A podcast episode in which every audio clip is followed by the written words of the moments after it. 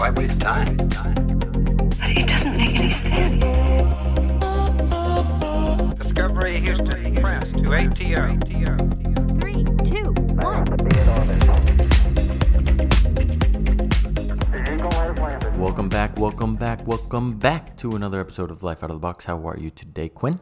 Doing fine, my love. How are you? I'm good. I'm looking forward to this convo, which I do want to keep it more on the surface level side of things because we can get really deep into this mystery of life. Yeah, and it's one of the biggest mysteries out there still today. It's amazing. We're talking about the mysterious, anonymous creator of Bitcoin, Satoshi Nakamoto. Yes. So in 2008, he wrote a white paper on Bitcoin and he launched Bitcoin in, I believe it was January 2009. And he remained, he, no one knows who he is. That is a pseudonym. Satoshi Nakamoto is a pseudonym. And I keep on saying he. I know. I was gonna say you keep on saying he. It is. It, we don't know if it's a he. We don't know if it's a she. We don't know if it's a group of individuals. So yes. pardon our, you know, ignorance on pronouns. Basically, Yeah, right we're now trying. we're trying. I might use she. You might use he. But we're talking about the same person because we really don't know who this person is at all. And, Right. But we do know, like John said, Bitcoin paper was published in 2008. Bitcoin.org Mm-hmm. website was created in August of 2008, but the first Bitcoin was distributed um, January 2009. And Satoshi Nakamoto was a part of. Another thing we know is that Satoshi Nakamoto was a part of this group called cypherpunks. Um, cypherpunks are is a gr- are a group of individuals who have been around, you know, for a while, 80s, 90s, um, who basically um, advocate for individual privacy through the use of cryptography. Right. And so he, this person was a part, or this group was part of this movement online. And, um, you know, it was one of the more profound events that ever happened. So this happened, I mean, the white paper came out in 2008 amidst the financial crisis.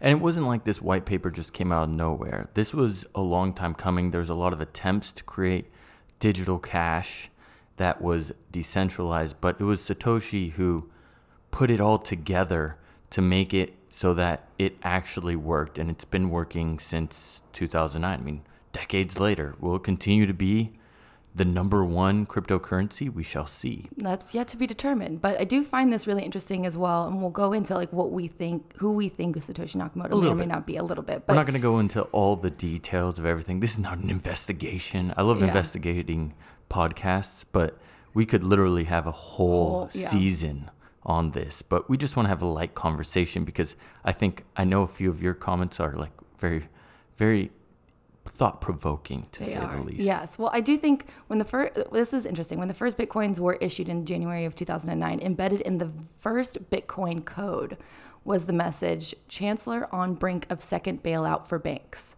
Hmm. which hinted at the Bitcoin's creation was prompted by the 2008 financial crisis, crisis so that no one would ever i mean that's in the code forever. It's Mm-hmm, like you know bitcoin uh, blockchain is immutable. Once it's in there it's not going to ever be changed but it's really interesting that like the genesis Right. had that code.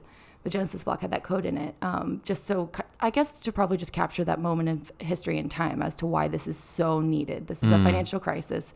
Bailouts are going to happen for the banks and the auto industry something's this is this is a, a catalyst moment right Yeah.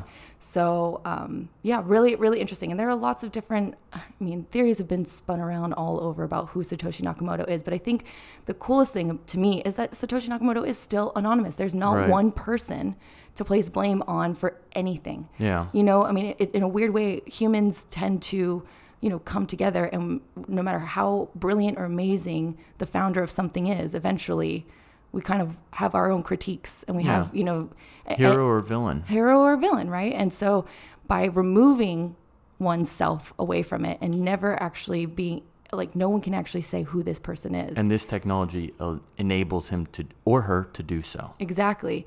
It is really truly owned by the users and not owned or created by any one entity. Mm-hmm. is now for the people. Right. So everyone's. it is estimated that Satoshi Nakamoto owns about 1,100,000 Bitcoin, which is getting pretty damn close to about like 70 billion dollars worth of Bitcoin, which is crazy because if you look at like the top Forbes list, he's up there. I'm pretty sure he's in the top 10, but just to be safe, I'll say in the top 20. Yeah. And he or she hasn't spent a single a single coin, like not even a portion of it.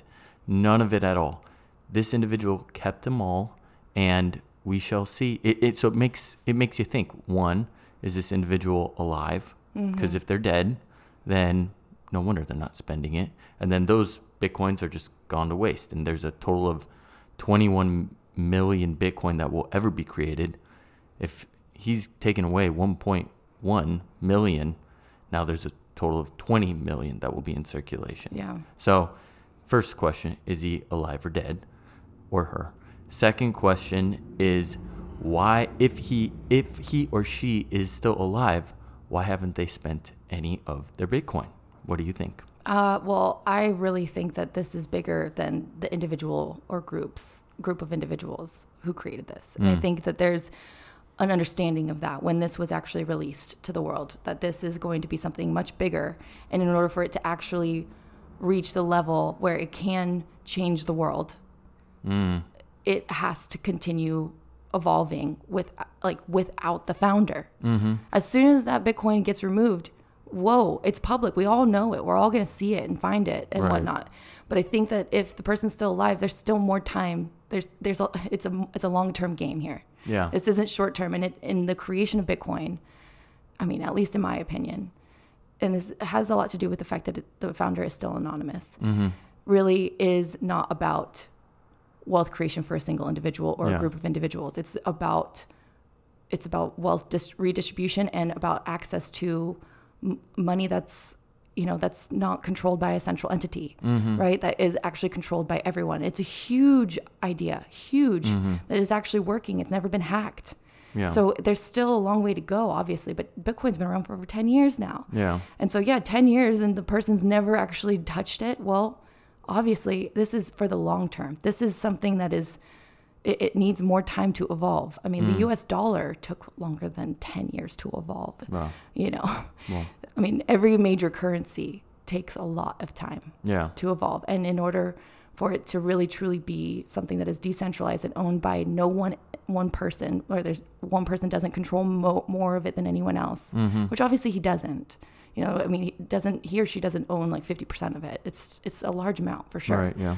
but I don't know. It, it's it's a very interesting conundrum of like where how is this money ever going to get moved? Hmm.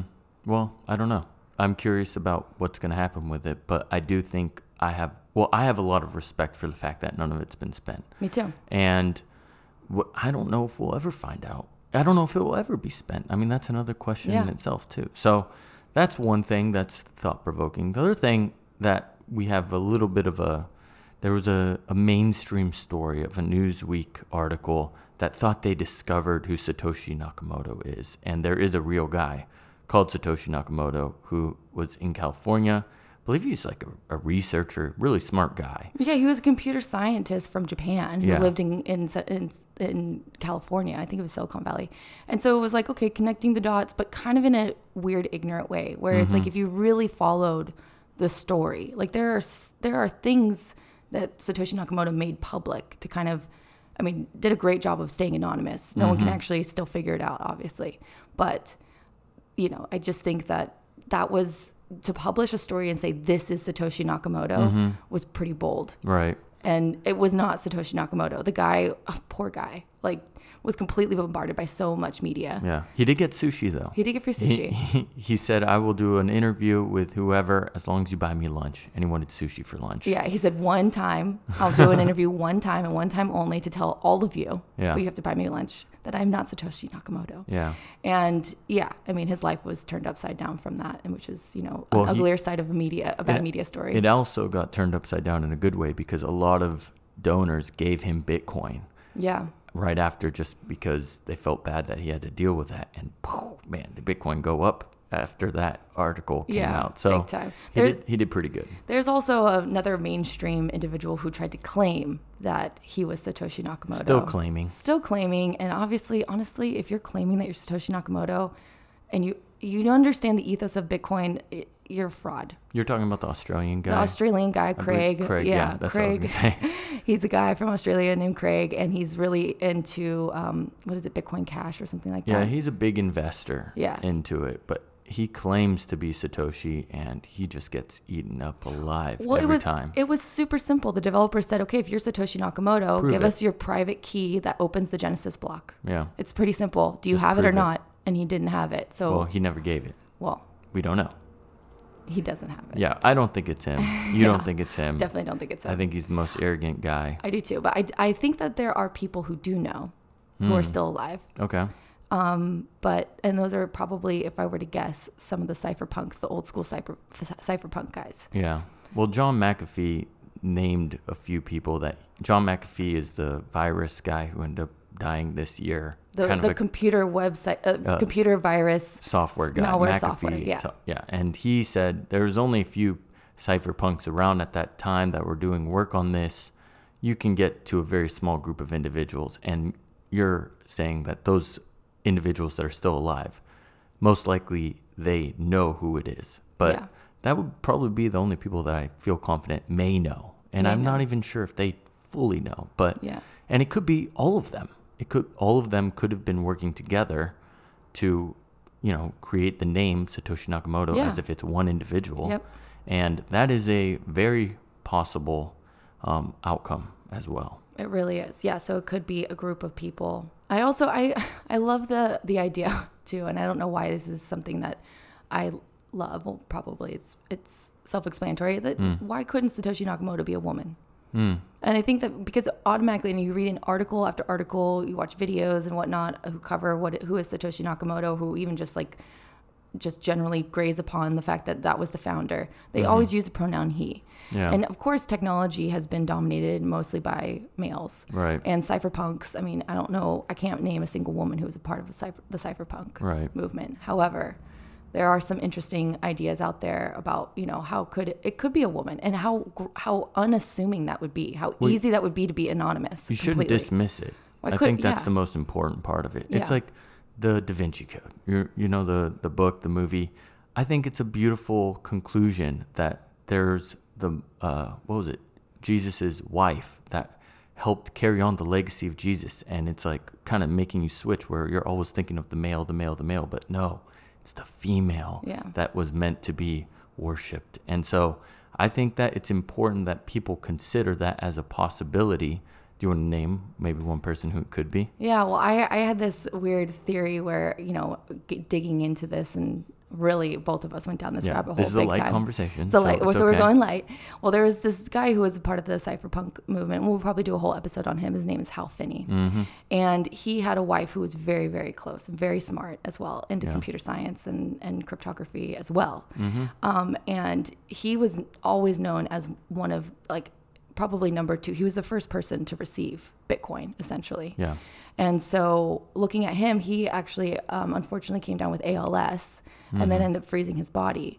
But his wife lived on, and his wife was very much a part of this whole, of his life this whole time. I mean, they were basically at the same level in terms of cryptography and computer science, engineering, and whatnot.